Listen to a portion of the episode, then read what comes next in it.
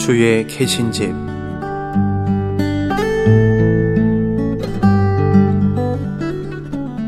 시편 26편 8절.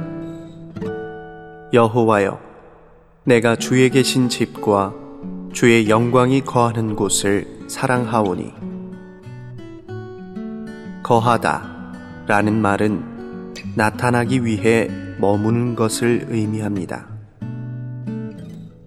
이스라엘 백성이 장막을 세우고 성전을 건축했을 때 하나님의 영광이 백성에게 나타나기 위해 장막과 성전에 머물려고 강림했습니다. 기자는 그가 주에 계신 집과 주의 영광이 그분의 백성에게 나타나기 위해 머물러 있는 곳을 사랑한다고 말했습니다.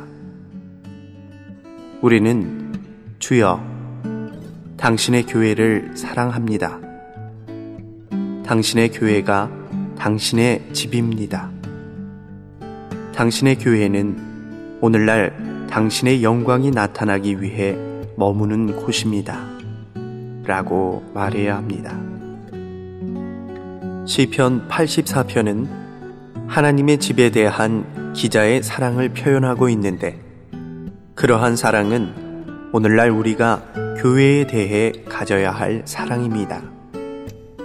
다윗은 평생에 하나님의 집에 거하기를 추구했다고 말합니다. 시편 라이프 스타디 중에서 그리스도는 생명의 샘이다. 그 바닥이 얼마나 깊은지 누가 알랴.